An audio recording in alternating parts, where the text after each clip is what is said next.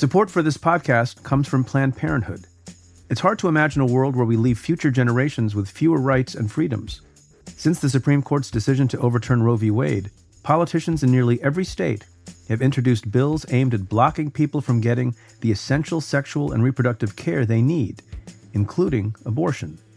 Planned Parenthood believes everyone deserves access to care, and with supporters like you, they can reclaim our rights and protect and expand access to abortion care.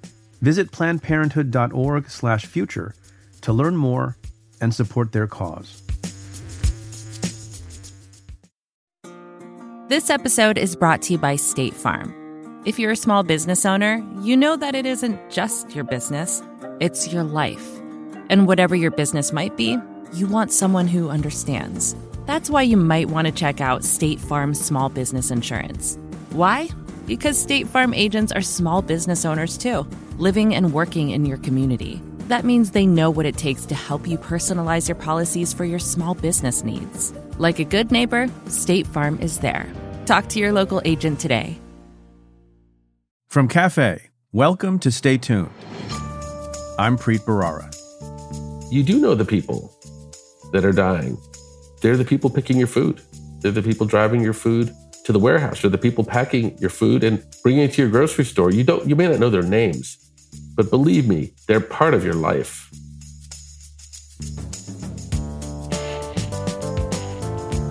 That's Andy Slavitt. He's a senior advisor for the Biden administration's covid nineteen response team and has had a critical role these last couple of months in rolling out the vaccine. This isn't Andy's first time working in the White House. He served as the acting administrator of the Centers for Medicare and Medicaid Services, or C M S, during the final two years of the Obama administration. And before that, he was part of the team that resuscitated the once-failing website, healthcare dot gov.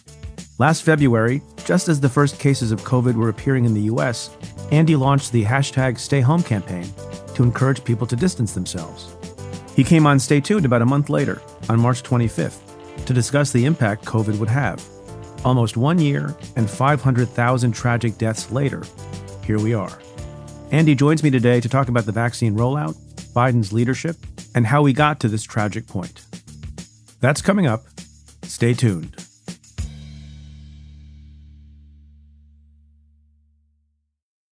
Now let's get to your questions.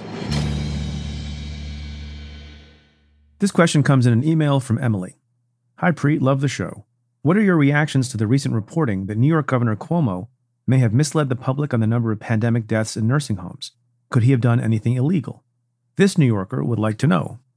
So, Emily, you're referring to the firestorm that has arisen with respect to some of the things that went on in the early part of the pandemic or the middle part of the pandemic in New York State as it relates to nursing homes. And there are a couple of things going on. One is there was a rule that has come under some scrutiny and controversy in which the governor basically directed that even if people had been in a hospital and had tested positive for coronavirus, they must be readmitted to nursing homes. And then second, there have been findings that the number of deaths related to nursing home residents has been vastly undercounted and understated. And so to answer your question first, what's my reaction to some of this reporting? My reaction is pretty negative. And we'll get to the question of whether or not, you know, illegal acts took place. But as an initial matter, as you'll hear me discuss with Andy Slavitt in the interview, leaders should be telling the truth. Leaders should not be trying to hide the ball.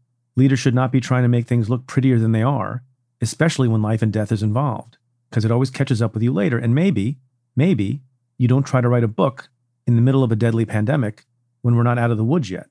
And you don't celebrate and take a victory lap when people are still dying in your state. And you know, you know that you probably misled the public and other government offices, perhaps, about the extent of deaths in nursing homes. So yeah, my reaction is pretty negative.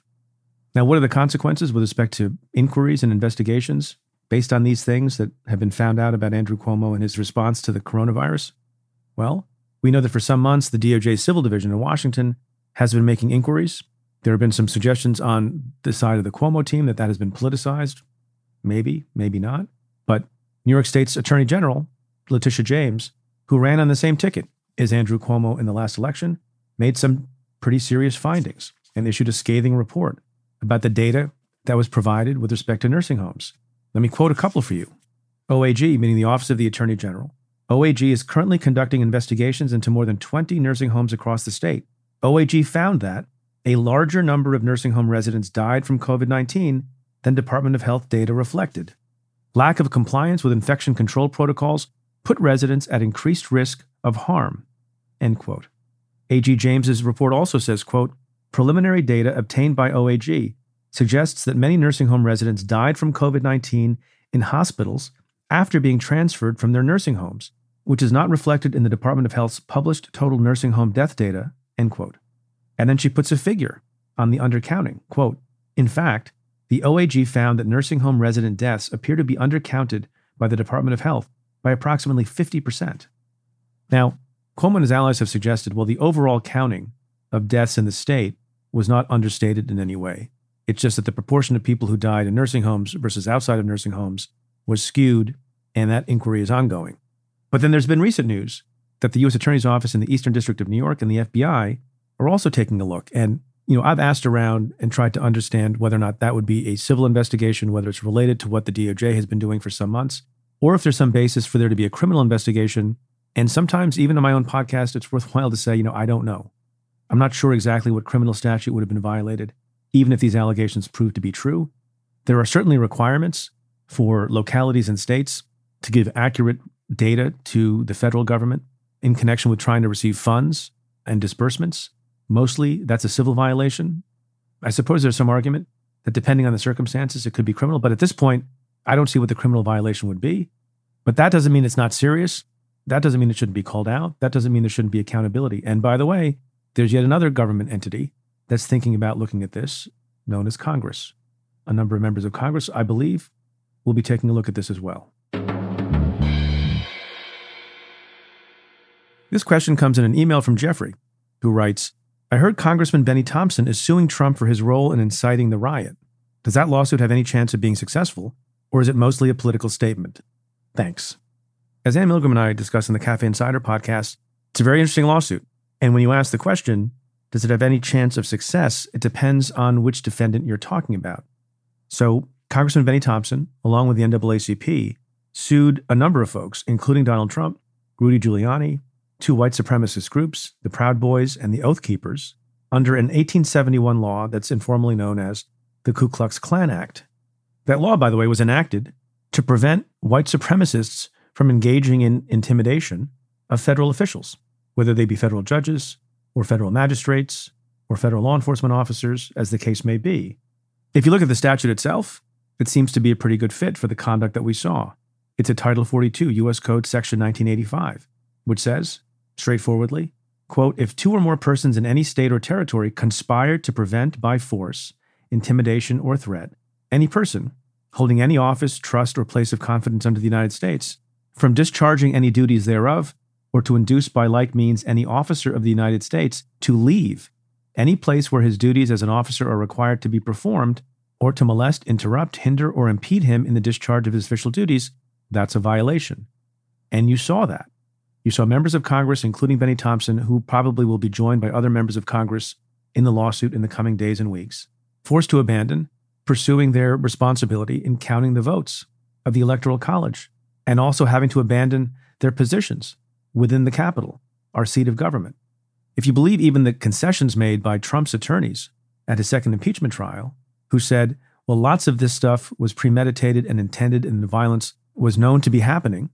And by the way, the, the hearing in the Congress in this past week confirmed a lot of that, that people came to the Capitol intending to engage in this conduct to intimidate and prevent Congress from acting in its ordinary capacity under its obligations. Those folks seem to make out all the elements of the violation here of the Ku Klux Klan Act. The issue when it comes to people like Donald Trump and Rudy Giuliani is a little bit more complicated, with Trump especially. One, it's one thing to make the argument that Trump incited violence by saying things that he said. It's another thing to say that he conspired. In other words, had a meeting of the minds, had an agreement with other people, unless you can show probably something more than just statements he made at the ellipse or the reaction he had later. And the second issue is whether or not he will be subject to some form of immunity if he can make the persuasive argument that the things he did or said in connection with these allegations were done in his official capacity as president, if they were part of his official duties. Because it's generally the case that federal officials, if they're acting in their official capacity and not going beyond their official duties, have immunity. There will also be questions based on the president's status at the time of what kind of discovery can be taken, what kind of depositions can be taken, what kind of documents can be compelled to be produced because of other issues of executive privilege as well. So in many ways, I think it's a well-placed suit. I think there are a lot of arguments to be made that, in fact, Donald Trump and Rudy Giuliani were of the same mind with the Oath Keepers and the Proud Boys, but I think there's a little bit more work to be done, and we'll see where discovery takes us. Before we get to the interview, I just want to make one short comment on Merrick Garland's confirmation hearing to be the next Attorney General of the United States, which took place on Monday. And I want to say how refreshing and great and satisfying and gratifying it was to see a person of his experience, integrity, and humility talk about wanting to serve the country, and talking about wanting to serve the country not as lawyer to the president, but as lawyer for the people. And he he made a very simple statement, among other simple statements, in his opening remarks, one of which was this, quote, "The president nominates the attorney general to be the lawyer, not for any individual, but for the people of the United States," end quote. And I've often said, sometimes things are not that complicated. Doing justice, doing fairness, doing the right thing, making sure no one is above the law, requires simple commitments.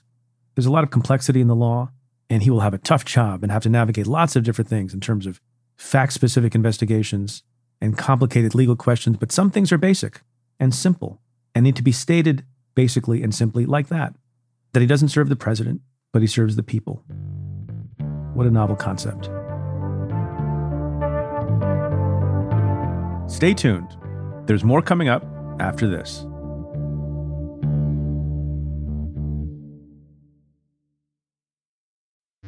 Support for Stay Tuned comes from Mint Mobile. The secret to Mint Mobile's premium but affordable wireless plans is that they sell them totally online. Mint Mobile was one of the first to cut out the costs of retail, and they then passed those savings on to you. By switching to Mint Mobile, you could say goodbye to an overpriced monthly plan or unexpected fees. You can get three months of premium wireless service for fifteen bucks a month. That includes unlimited talk and text, plus high-speed five G data. Signing up is super easy and painless, and you don't even need a new device when you do. To get this new customer offer and your new three-month unlimited wireless plan for just fifteen bucks a month, you can go to mintmobile.com slash preet. That's mintmobile.com slash preet.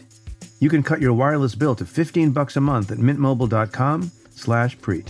forty-five dollars upfront payment required, equivalent to fifteen dollars a month. New customers on first three-month plan only. Speed slower above forty gigabytes on unlimited plan. Additional taxes, fees, and restrictions apply. See Mint Mobile for details. Support for Stay Tuned comes from Squarespace. In this day and age, if you're starting a new project, one of the first things on your to-do list is creating a website. That might seem a bit scary at first, especially if you've never done it before. But there are tools out there that make it easy for anyone to create their own site, like Squarespace. Squarespace is an all-in-one platform that you can use to build a website and help people find your ventures. Creating a website with Squarespace is straightforward and painless, even if it's your first time making one. Whether you want to sell your products or a service, or need a place to host your blog or portfolio, Squarespace can help you get your name out there and makes it easy to find on the web. They have plenty of tools to help make your first website look pretty great too, all while customizing it to fit your particular needs.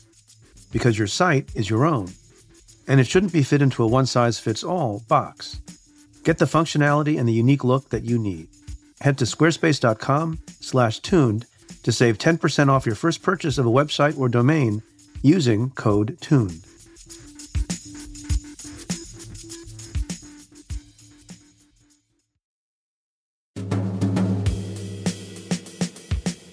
My guest this week is Andy Slavitt. He's a top advisor for the Biden administration's COVID response team and is responsible for getting all of you a vaccine as soon as possible. After overseeing the Centers for Medicare and Medicaid Services in the Obama administration, Andy is a proven expert in navigating healthcare bureaucracy. As we embark on year two of the COVID pandemic, Andy joins me to reflect on how the last year has panned out and why he has hope for the future. Andy Slavitt, welcome back to the show. It's nice to be here. So as we were saying before we started taping, you were on the show almost exactly eleven months ago. I don't even know where to where to, where to begin with you, given how much has changed. Um, how many years have you aged since March twenty-fifth of twenty twenty? I'm wondering what we both thought would be different eleven months from then, if we could cast it forward. I think you were pretty accurate. in projecting how bad it was going to be. And, you know, that was a period we were in the throes of the lockdown, had just been, you know, a couple of weeks old in many places in the country. There were not a lot of deaths yet, but people were starting to see what was happening in other countries, including Italy. And sort of this darkness was beginning to settle upon us. You know, for me, not being a doctor and and not having so much foresight, it, it got far worse than I ever expected. And I want to go back in a minute and talk about how you think things went uh, last year under the prior administration, how you think local officials, governors, and others reacted, what mistakes were made, uh, what you would have done differently. But you were not in a position of of actual authority then. Now you you are, as a senior advisor to the COVID nineteen response team. But, but I want to start in the present day first. How, how do you spend your days? How, how does how does President Biden's uh, COVID nineteen team coordinate on a daily basis to deal with what the situation is now? Well, it's it's it's interesting. I see a couple things. First of all, as anybody who's been in the federal government knows, and as you well know, the federal government has some of the best experts on any topic you want to pick, whether it's science, whether it's foreign affairs, whether it's the law. Um, there's incredibly deep people.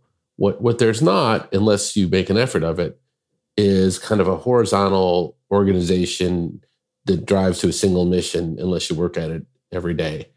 And, you know, what I think that the Trump team got wrong to their detriment and to ours is they didn't trust the career civil service staff, didn't believe that anybody but them uh, knew how to do the right work. And what I think we have, uh, the, the group of us, which, you know, Ron Klain, Jeff Zients, uh, Tony Fauci, uh, Michelle Walensky, who runs the C D C, and people who know each other, uh, people who have a lot of respect for not just the science, but the scientists and, and the people involved, and communicate a lot and are very active. And we've got a few jobs to do, and they're really pretty focusing, which is, you know, number one, primarily get the vaccines out bigger, faster, better. Um, stronger than before. Stronger than before. And do everything possible. And, you know, it's very focusing to know that the faster you do it, the more people will be alive.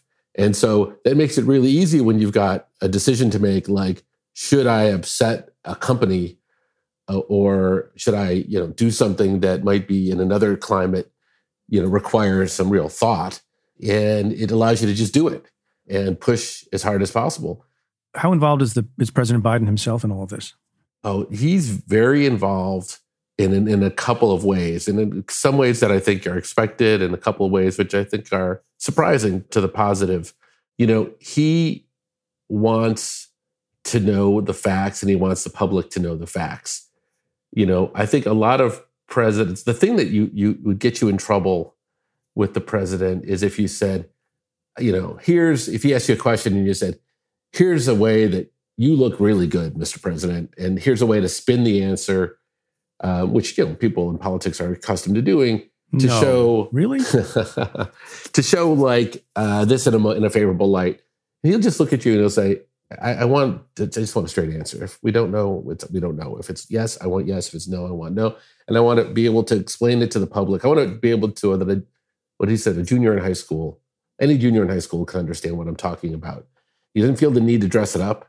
You know, I think his staff are probably a little more protective, but he just wants to go to the, like, most basic question. When can I get vaccinated? Can you tell me the answer to that? And if you can't, when can you? So he's engaged in that regard. Kamala Harris is also deeply engaged, the vice president. And, and both of them, I think, are remind us frequently that we have a lot of people in the country that have inequitable access, and that we can't just solve the problem for the country. We have to solve it for the people that are having the greatest challenges. And I'll tell you what, it's, uh, and this is true of the last president, it's true of this president, you take your tone from your boss. Right? If the boss is telling you, this is what matters to me, it trickles into everything you do. And if it's aligned with your own value set, it's a really good feeling. Um, and likewise, I think we had a prior president who I don't think was very curious and didn't want any blame. And I think that colored, you know, even the good people that were working on things, it colored their ability to respond effectively. Yeah. So I want to react to a couple of things you said. And one thing that is pleasing to the ear, obviously, is that You say Joe Biden doesn't want to dress things up. He doesn't want to make things look better than they are. To me, that's not just an issue of ethics and integrity uh, and morality. It, it also is, it also ends up being good politics, as we've seen with respect to the governor of my own state, Andrew Cuomo, who it looks like pretty clearly, you know, tried to do exactly that in the moment. You know, wrote a book uh, that sounds like mission accomplished long before the mission was accomplished. It's still not accomplished. So in the, in the long run, if you have a time horizon of, of more than eight nanoseconds, dressing up numbers falsely and prettifying things is not even good politics or policy, right? Yeah. I mean, you have to operate today under the assumption that the public will eventually know. And so if, let's just say, we do a great job and we get this thing taken care of, people will, at that point in time, people will start to feel good again. Um, if we don't, then people will still feel challenged. And so it's very tempting, and we're getting a lot of push from the press to give people a date certain, to say on X and Y and Z date, life will begin to return to normal. Right. Yeah, so can I, can I pause on that for a second? And cause it's a very tough thing. In a different context, it's not as life and death. You know, I get asked all the time, when do you think there'll be charges against Donald Trump? When do you think this investigation will come to a close? And that is obviously a completely different cycle of events. But how do you and Tony Fauci and the others balance the need between, you know, not over-promising, also not under-promising, and also, you know, being accountable to the public and giving people some guidance? It seems to me that sometimes public officials are are too restrained, and I'll give you a particular example in a minute. Um, how do you think about the proper way to answer the question when you're no longer a private citizen, but but talking on behalf of the administration? Well, I think the first thing is that everybody in the, in the team has to agree and continue to revisit it. Because if you have Tony saying one thing and and I'm saying another thing and the president saying another thing, that that's no good. So you have to really have that discussion. And Ron Klain is kind of, as the, as the chief of staff, has, has really led this discussion. And, and I think there's a couple things that he thinks are important that, that I think are important too. One is we just can't predict the future. So we could do a lot of things well, and surprises will happen. And we've learned throughout this pandemic that, that there's plenty of surprises. There's things we can control and we should be accountable for. And there's other things we can influence. But we should be very careful about predicting the future. Number two, and this is something that I deeply believe, is part of the reason why we have such a fatigued public is because nobody asked the public to prepare for a bit of a marathon. The president kept saying, over the ex-president over the last year, it's almost over. It's just around the corner. A miracle's coming. This is just about to finish.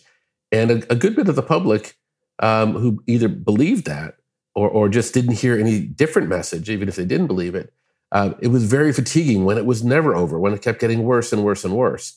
So I believe the smart thing to do is to tell the public the following. We are confident we will overcome this and beat this. And we will. And I am confident. But there are more curveballs coming, variants and whatnot. Um, let's prepare for them. It will be a matter of months. And if we can beat those times, because we'll work every day to do that, Uh, you know, not to give the public the, if everything goes right, this is what happens. But this is the current course we're on. So for, I'll give you an example. The Johnson and Johnson vaccine, as we're recording this, is not approved. I would say not yet approved. So all of the dates that we've given the public about when things will happen don't account for a third vaccine being approved. That's not built into a sort of model of, of predicting that that will some po- at some point be available? It's it's built into some internal models, but it's not built into what we've told the public. In part, you know, we've lived through a year of the of the White House bossing around the F D A in a way that has caused people to lose trust and be in question whether they want to take a vaccine. And remember, vaccines aren't what's important. Vaccinations are. Right. So we're going to let the F D A do their job. And if they do, and we'll maybe surprise, we'll have some good news and we'll report the impact of that good news. But, but you know, waiting to that takes a certain amount of discipline and probably uh, accusations which we were getting that, well, you guys are being too negative. Trump was too positive. You guys are being too negative. That's a, kind of some of the flavor of what we've gotten recently. Do you want to share some of those internal models with um, our podcasting audience? Yes. I do, right? I do. Only if, if, if people promise not to tell. Not to tell. Well, swear, I, I, I obviously, obviously that, that was a that was a joke. I know, yeah. But this is something that I, I actually have not focused on and not appreciated. So to the extent public officials like you and others say we're on a timeline of X number of vaccinations by, by Y date, if there's suddenly good news, even if that good news, you know, has been reported about, we just don't know the time certain. I'm just I want to be very clear about what you're saying, like the Johnson and Johnson vaccine or some other development. I don't know what some of those developments might be. You will come out and change the public model, and that change could be significant for the better. So, so it's happened already, Preet.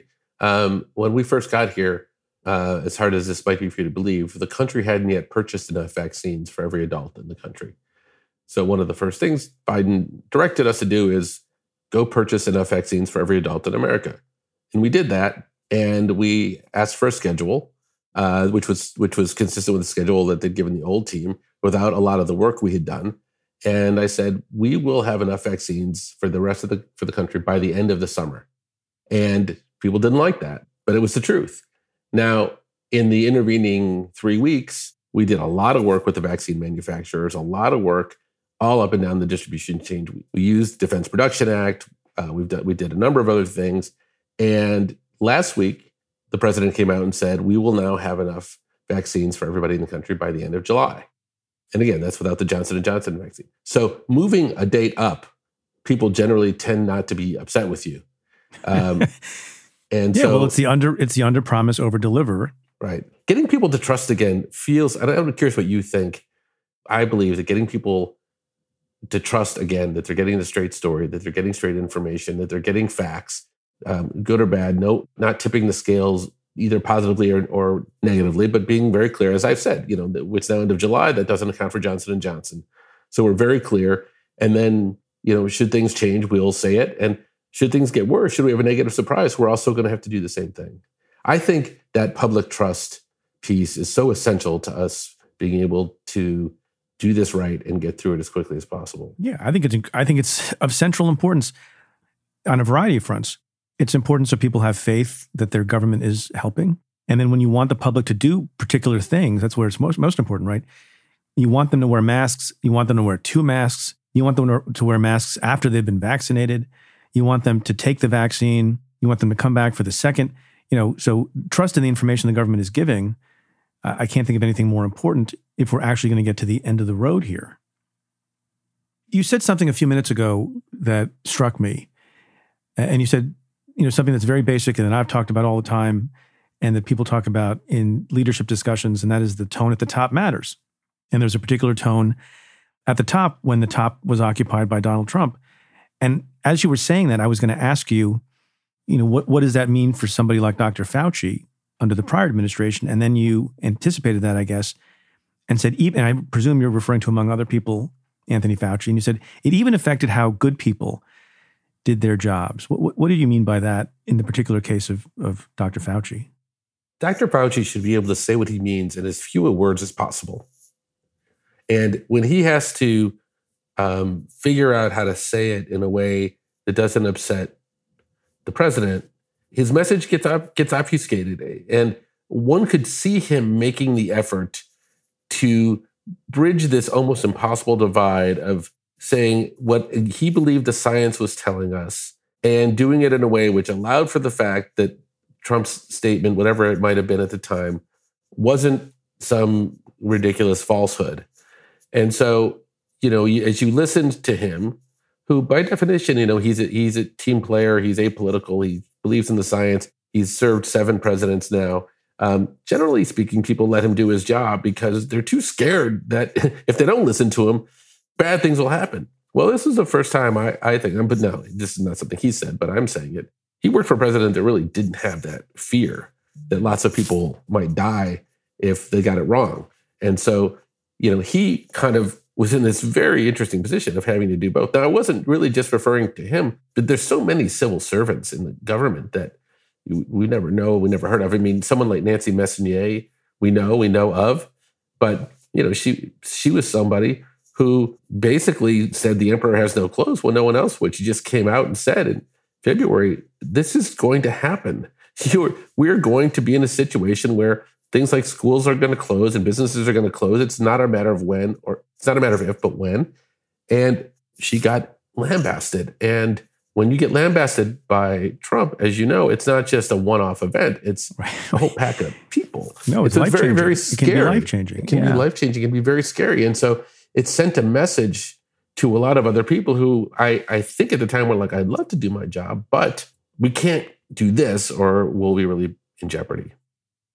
I want to talk about this concept of science and the exaltation of science and the following of science. And I'm in the camp of people who believe in science, and I utter that mantra all the time, but I want to make sure we understand the limitations of that, if there are limitations.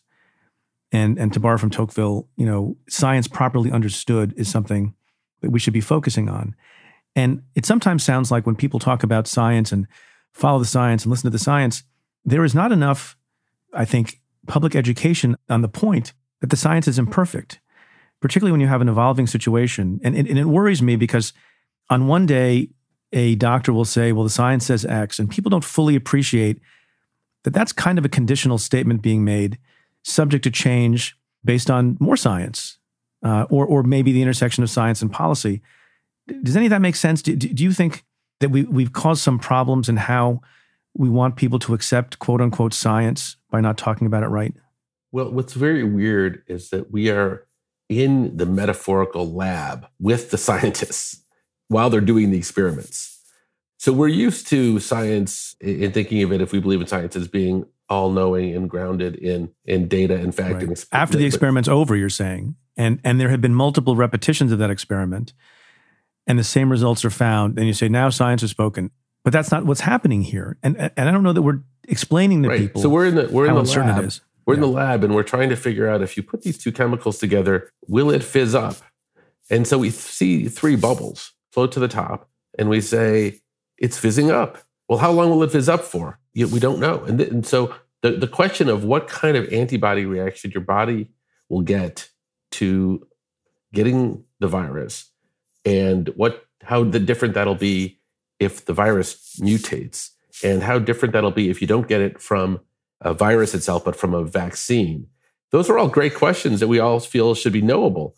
The, the problem is, they're not completely knowable yet. They will be. We'll be able to look back on it, and, and it will look quite obvious to people in the future. But right now, you know, we're in the lab, and so these things are just unknown. And so my advice to people is, if the expert you listen to doesn't say, we don't know, quite frequently, then they're not the expert you probably ought to be listening to. Now, there are some things we do know. And I think what's important about the science is that there's some things that are you you basically do under any circumstances. Wearing a mask and getting a vaccine fall into the category of whatever else turns out to be true. Those are really smart things to do. And uh, we know that because the vaccines are very, very effective and incredibly safe. They're in, in some ways, they're a gift that we don't deserve. Uh, and I, I I say that in a personal capacity, not a, not a, not of course in a public service capacity, but Uh, but they really just are, are completely um, delivering. And likewise, masks can do, well as a, a less perfect job, can do can do quite a good job. And so at some level, you say, we know enough science, right, to make some decisions, to make the decision not to go to a raging party with people screaming and spitting and singing uh, on a college campus. Like, you and I know enough, not that you and I are invited to those parties anymore, but if we, were we to be invited Speak to those for yourself. Parties, we're going to see pictures then. But, you know, we're, we we know enough to know, science tells us enough to know that that's a bad idea. Uh, but the science doesn't tell us is exactly when that will become a good idea again. And we'll, we'll learn that soon. I mean, I just want to go back to this idea of, of public faith, which relies upon, you know, a very sort of tricky calibration of predictions that are made, right? And I, and I agree, if you're going to err on the side of not predicting perfectly, you want to under-promise and overperform, and then people will forgive you for that. But but there is still a risk if you if you under-predict, uh, and then good news follows, you know, frequently. It can still cause people to say, well, the government's just lying to us, and they build in a discount. And and so, for example, I'm thinking of, you know, all these statements that were made by experts, and I just wonder if you have a view as to whether or not, you know, there's any criticism here. Lots and lots of experts said repeatedly, and there were some people who said the opposite, that there was no way a vaccine that would be appropriate and responsibly administered could happen before the end of the calendar year in twenty twenty. Is there any thought to, in retrospect as to the best way to have talked about the future viability of a vaccine? Or is this just the nat- in the nature of, look, Pfizer and Moderna and the others, they just crushed it in a way that was not foreseeable?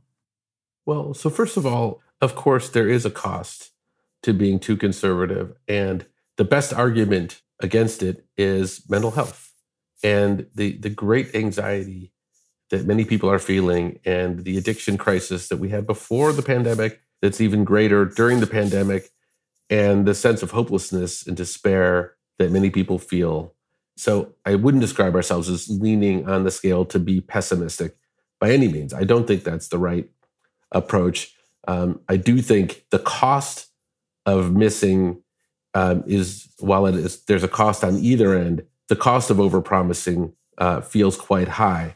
So rather than overpromising or underpromising, I just try to be descriptive. You know, I lead these Monday, Wednesday, Friday briefings with Doctor Fauci and Doctor Walensky, and I just try to be descriptive, and I try to answer every question in plain English, clearly and honestly, and to say, I don't know when we don't know, but also to be hopeful of what we believe, which is that we will beat this, um, and it's and it's a matter of, of of when we'll do it. That's probably doesn't work for everybody, but I think it I think it's the best approach that I know.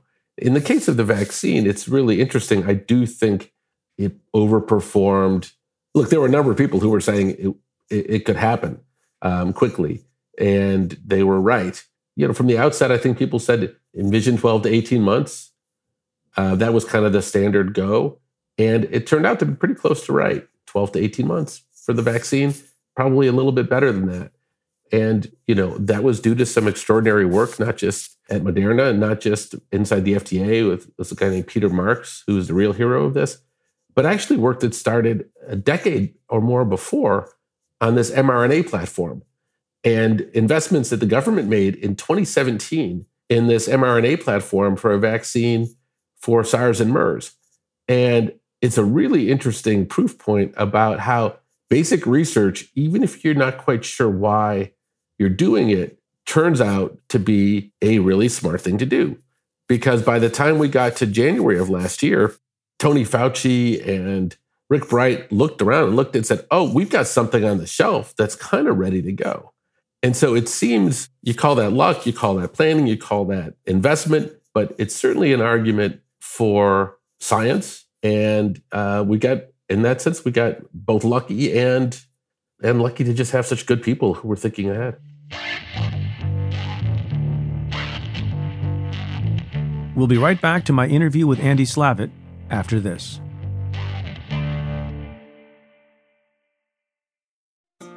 This episode is brought to you by State Farm. You've heard it before. Like a good neighbor, State Farm is there.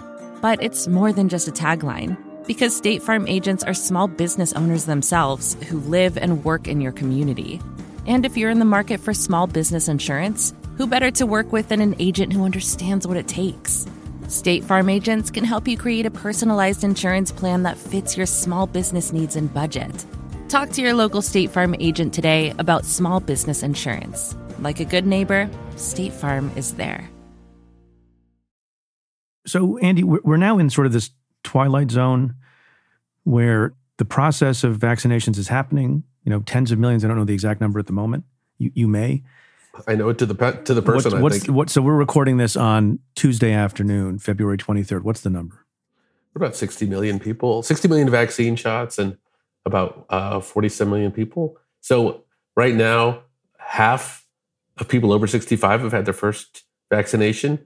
Um, most people in long-term care facilities have been completely vaccinated, and about, you know, one in eight people, including, yeah, one in eight people have been, have had their first vaccine shot. Um, so we're, we're making progress, but, but we got a lot of room, to, a lot of ways to go. Yeah. So, so here's what I wanted to ask you. So in that universe in which some portion of the population has been vaccinated and others haven't, you know, questions arise as to what you can do and not do. And going back to what we were saying before about notes of caution that are offered by professionals, at, at some point, people begin to question whether they're not being overly cautious. And I'll give you a, a concrete example. And I saw Doctor Fauci on T V over the last weekend ask this question, and it struck home with me because I have the exact same scenario that I want to present you with. So my parents, both, you know, elderly living in New Jersey, have had both of their vaccination shots and in the requisite period of time thereafter. And so we did something for the first time, you know, going back a year, and we went and saw them, and we saw them inside because I thought it was important for, you know, the grandkids to see their grandparents. And we were in close quarters and we did not socially distance, and they hugged their grandparents, uh, and we're generally quite careful, and they're vaccinated. Was that irresponsible? So I think the way to look at that is there was a substantially lower risk of doing that than there was before they were vaccinated. And and there was a high reward for doing that. And so I would say, you know, you're constantly just, while we have imperfect information and not a lot of data, you're just constantly playing with that. What's the risk? What's the reward? So if it was, you know, I went to spend time with two elderly people that I've never met before, right? You go, well, the reward's not that high. So probably not worth it, even if they've been vaccinated, uh, because, you know, the, the, the chances are great. And, and so introducing those sort of personal calculations, which are which are somewhat personal decisions and, and somewhat circumstantial, I think it's something we're going to have to start to get used to. Well, I'm glad to hear you say that, because it's really tough on folks to see the light at the end of the tunnel and to be told um, in, in a way that, that I haven't heard other people say when you talk about the high reward for something that's personal to you, like seeing a family member. For some people, going to church, if that can be done in a particular way, if enough of the congregation is vaccinated. And, you know, that, that I, I feel like a lot of the people in the public don't think that some of the leaders appreciate the loss of those things that people want to get back. And instead, they just keep hearing the same things over and over again. I mean, you know, I, I haven't heard too many professionals say, if you have a group of people all over the age of seventy-five who've had both vaccination shots, can they get together and have a party? You know, the expectation is they'll say yes. And and is part of this just for people who are speaking publicly and with authority, you just don't want to give too many blessings to folks because people will abuse it? I think it's I think it's that once the C D C says it, and they'll be the body to say it, and, and they're working on this, by the way. So, but once they say it, it's different than, you know, a very credible, it's different than John Hopkins, Johns Hopkins saying it, or someone with an informed opinion. When when they say it, it becomes as close to a blessing in the eyes of the public as there is. So that probably means that they're ten to twenty percent more careful and thoughtful, and therefore probably not first, and not meeting the public with the need as soon as the public wants it, but but a little, and I think appropriately, a little bit on the slower side to make sure that they've thought through all the permutations. And I think that's exactly, I know that's exactly what's going on, because those subjects and how to answer that question is a really live topic here. Now, from the White House standpoint, we pledge to follow the science. So if the C D C doesn't say anything, we're inclined to push them to get an answer. We're not inclined to push them as to what that answer is. The, the, the other thing I'd say is, and I this is going to sound a little bit flip, but why do you take an M M R vaccine? Why do you take a polio vaccine? You take them so you don't die. And, you know, at first le- at first level, I think people, um, even before we know exactly the permutations of what this can do into your life, which is by definition interdependent on what everybody else in your community is doing, both your family and your community, because going to a restaurant, all those other things, they're all, you start to get into larger and larger numbers of people. But even before you we, that stuff is completely figured out or advice is rendered, there's a huge benefit that people feel and understand, I would like to think. Suppose ten years from now, I want to ask it in this way, so it's not just about the Trump administration. ten years from now, based on what you've learned over the last you know, ten or eleven, twelve months, there is another, you know, outbreak of a particular kind of virus that has the same kinds of properties, but it's a new virus. And, you know, the then president calls you up and says, okay, how should we proceed? Are there things that you would say differently today than you would have said a year ago about how the country should prepare for such a thing or, or combat such a thing? Well, look, I think this, I think there's sort of two levels to this. There's the, what I consider to be the, the traditional first lines of defense, the things that are the objective standard hygiene that is sort of the equivalent in a, in a um, Homeland Security context of taking off our shoes and checking our liquids and going through the metal detectors.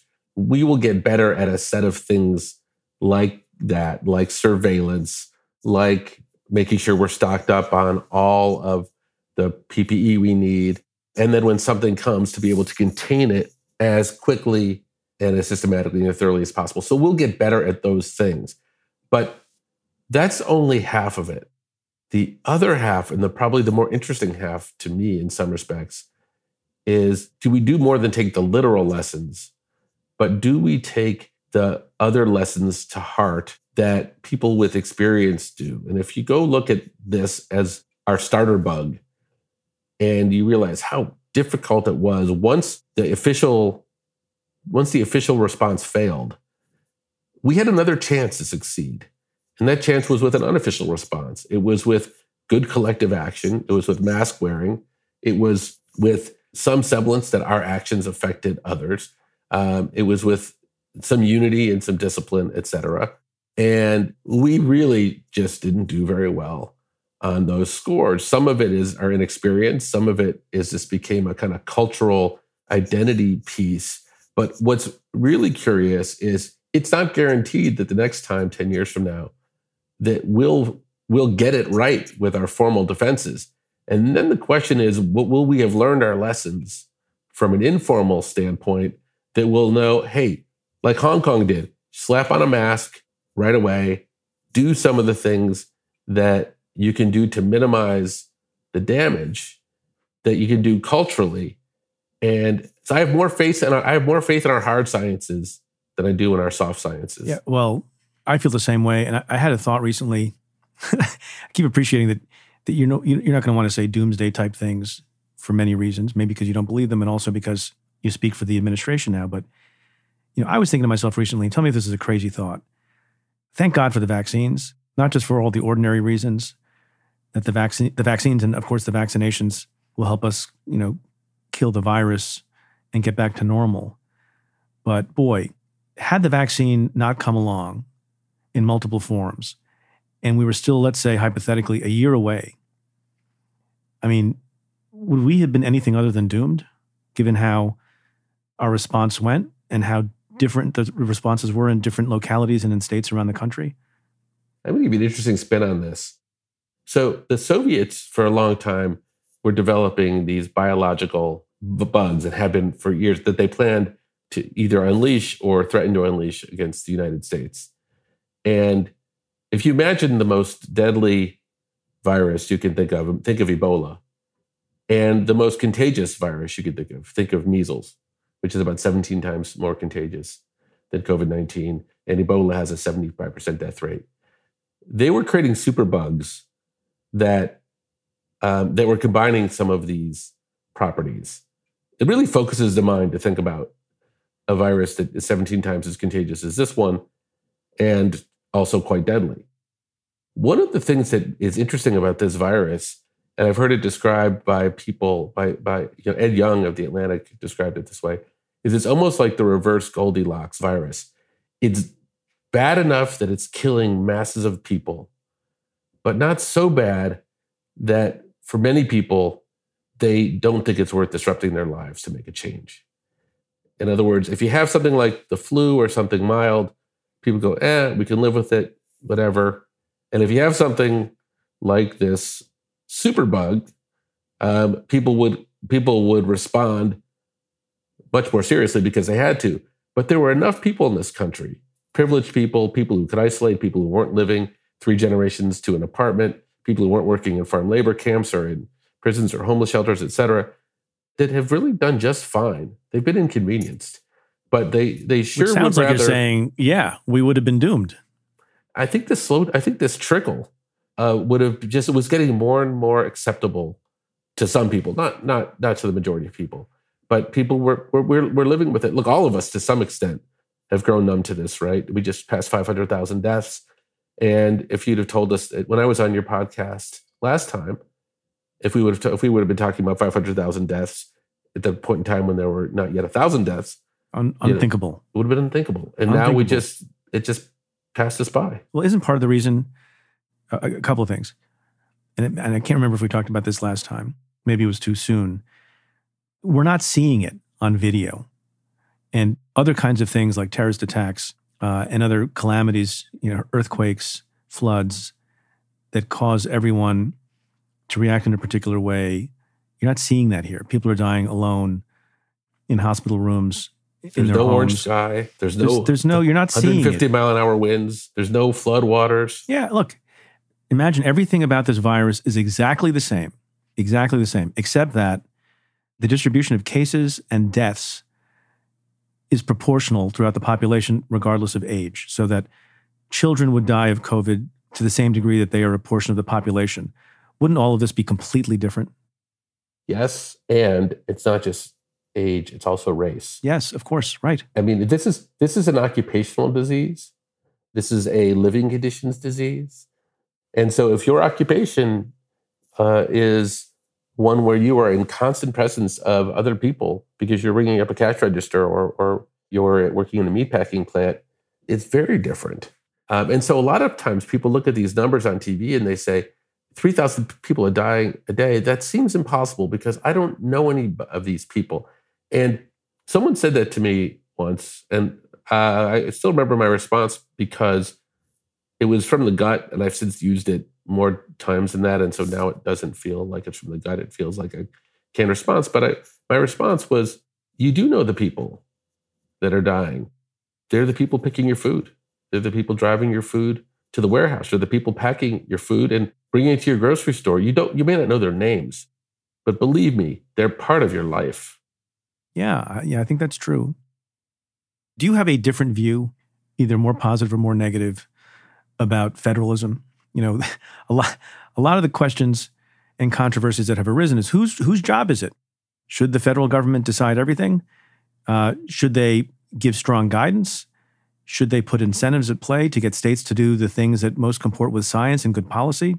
Should they be hands-off? I mean, the most recent iteration of this is, you know, you talk to people who live in different states, and I live in the tri-state area, and it's a very different experience trying to book a vaccination in New York versus Connecticut versus New Jersey. Is federalism good or bad for dealing with viruses? I think regionalism instead of federalism. What do I mean by that? I mean, you obviously have local differences. You may live in a part of a, in a state or in a part of a state that has a lot of meatpacking plants or a lot of nursing homes. Um, and your response, or a lot of young kids in school, and your response should reflect your local conditions. So there should absolutely be a regional approach that is partnered with the federal approach, because the truth is, we have if we have eight territories and fifty-eight states and territories, there aren't fifty-eight best ways of doing everything. Maybe there's three best ways. Maybe there's a best way in rural communities. Maybe there's a best way in urban communities. Maybe there's a best way in, you know, factory towns. You know, there, there, there are there are different versions, but there aren't fifty-eight best ways. And so this is this is a relic of the kind of government we think we have, not a relic of what we think is the best approach. Is it fair to say that the successful creation of multiple really highly effective vaccines is an unmitigated triumph? Yes, and lots of people deserve credit. And I think we ought to be generous with credit um, and not stingy with credit. And that for, for things that that that have gone well and went well, I you know I would start by saying, you know, Peter Marks at the F D A, who's someone you can read about in, in articles if people listening haven't, uh, but someone that I'd encourage you to to read about. But he and Rick Bright, Tony Fauci, uh, those career folks did a terrific job. And the, there were people in the Trump administration, political appointees, who went and got the money for Congress to fund that work, and who worked successfully with some of the pharma companies, including Moderna, and supported that work. And, you know, they all deserve uh, they all deserve credit, and we're, we should all be grateful. And there's no ifs, ands, or buts about that as far as I'm concerned. You know, I've been thinking a lot about based on my career and based on public perception about the big pharma, about the pharmaceutical companies. And when I was U S attorney, we investigated them for various things, and there had there has been a lot of reason to criticize, you know, particular pharmaceutical companies and the industry as a whole. And some people think they get get away with things, but it is always the case that big pharma also has big solutions to things that the country cares about, vaccinations and certain treatments. And maybe it's a complicated thing, how the average American should think about big pharma. Do you have any reaction to that? You know, I think it's I think it's fair to hold two competing thoughts in your head at the same time, which is that we should fund innovation and we should put we should work with public and private partners to fund innovation, and that those innovations ought to be affordable to people.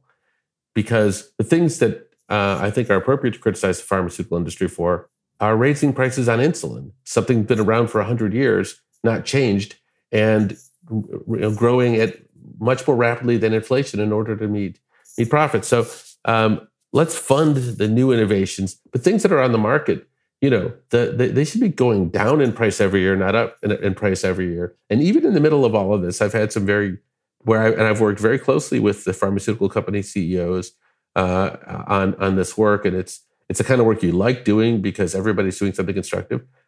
But we've also had very frank conversations um, about how this is untenable if people can't afford it.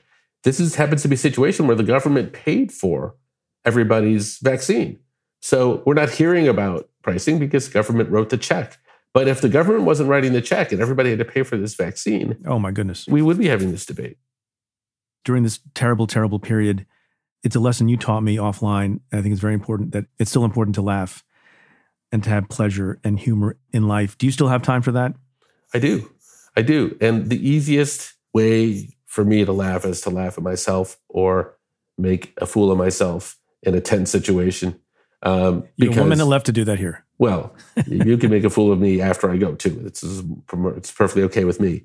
Yeah, I mean, cutting, cutting through the tension. I mean, and look, the mistakes that I've almost made or caught myself from making um, and fessed up to how stupid they would have been in, in the face of very tense work with a lot at stake, helping people see that I'm human, to me sends a signal to them, it's okay for you to be human and to tell me your mistakes and for us to laugh about them and to go, oh boy, you know, this is a fun, this is kind of a strange situation. I think that's really important in some part because life's still ticking by, right? And, and these aren't years we're writing off. These are years that have real meaning to them. And, you know, I, I loved the fact that you visited your, your parents and had and had incredibly meaningful experience. And it probably meant more to you than if they'd been, you and your kids had been visiting your parents every weekend for the last year. Oh, yeah. No, it was it was a real special thing and a real joy. And we need more of that. And I hope everybody decides what that joy is and just joys the hell out of it. I mean, just really relishes it. And if you're lucky and you do that with your parents, um, your folks will make ten dishes of steaming hot, wonderful Indian food too. I would love that if my mom would do that. um, I'm going to get Jewish so food, but shout out to my mom's my mom's cooking, which was well. I'm I'm, I'm I'm going to angle myself after this thing is over into an invitation because absolutely, me, me loves some Indian food. Absolutely, I mean, it was, I mean, she made all the fa- all the kids' favorites and at once, which I'm not sure we always do that, but it was a special thing. Um, Andy, I, I know you have a million things going on. Thank you for your wisdom. Thank you for your service. Andy Slavitt, thanks again. Thank you, Preet. My conversation with Andy Slavitt continues for members of the CAFE Insider community. To try out the membership free for two weeks, head to cafe.com slash insider. Again, that's cafe.com slash insider.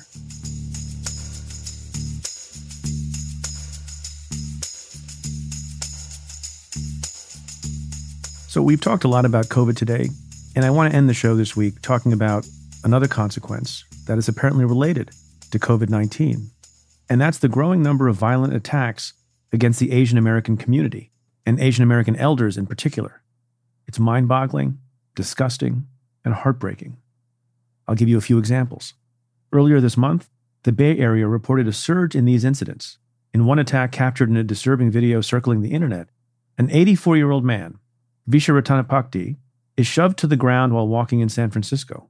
He never regained consciousness after the attack, and he died just days later. These attacks had become jarringly common. A ninety-one-year-old man was shoved to the ground in Oakland's Chinatown. The whole attack caught on camera. A Vietnamese woman was assaulted and robbed of one thousand dollars in San Jose. And a Filipino man was attacked with a box cutter across the face on the subway in New York City. And if you saw him tell his story on cable television this past weekend, you would have been moved to tears, as I was. And there are so many more.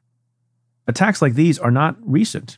In fact, as far back as last March, A B C News obtained a warning from the F B I of an increase in Asian American hate crimes because of the pandemic. The report said, quote, "The F B I makes this assessment based on the assumption that a portion of the U S public will associate COVID nineteen with China and Asian American populations," end quote. When a sitting president calls COVID the China virus or the China plague or Kung flu, as Trump infamously did, it becomes clear that he's not looking out for Asian Americans, like every other American, or is concerned about ensuring the safety of all people who live in this country. His rhetoric distinctly puts that community at risk. His language empowered people to act violently on their racist beliefs. We've seen a sharp uptick in anti-Asian incidents since the beginning of last year. According to the Stop A A P I Hate website, a tool used for tracking hate incidents against Asian American Pacific Islander communities, two thousand eight hundred eight self-reported incidents of anti-Asian discrimination have been documented across the U S from its inception on March nineteenth to December thirty-first of last year. The spike in hate crimes was so severe in New York City that the N Y P D established the Asian Hate Crimes Task Force to combat such violence. Cynthia Choi, one of the creators of Stop A A P I Hate, said this about the connection between hate crimes and Trump's inflammatory rhetoric, quote, "They're parroting Trump's language, animus that's tied to China being the source and spread of the virus, and the pervasive use of Orientalist stereotypes and racist demagoguery," end quote. To be clear, this kind of hatred and violence didn't start with Trump's rhetoric, and it won't end with him gone. But it does show how crucial language is, especially when it comes from our highest leaders. Trump's language diverted blame away from his administration's failed response to the pandemic and, in a way, put it on the Asian American community.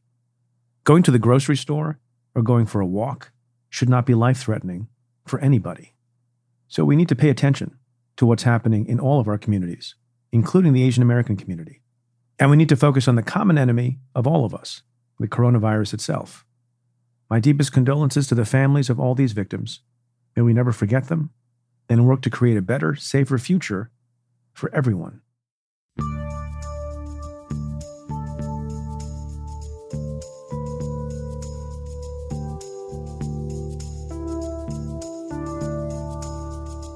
Well, that's it for this episode of Stay Tuned. Thanks again to my guest, Andy Slavitt.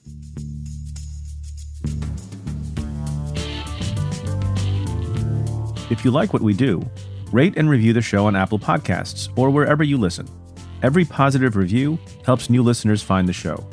Send me your questions about news, politics, and justice. Tweet them to me at Preet Bharara with the hashtag AskPreet. Or you can call and leave me a message at six six nine, two four seven, seven three three eight. That's six six nine, two four, Preet. Or you can send an email to stay tuned at cafe dot com. Stay Tuned is presented by Cafe Studios. Your host is Preet Bharara. The executive producer is Tamara Sepper. The senior producer is Adam Waller. The technical director is David Tattershore. And the Cafe team is Matthew Billy, David Kurlander, Sam Ozer-Staten, Noah Azulai, Nat Wiener, Jake Kaplan, Jeff Eisenman, Chris Boylan, Sean Walsh, and Margot Maley. Our music is by Andrew Dost. I'm Preet Bharara. Stay tuned.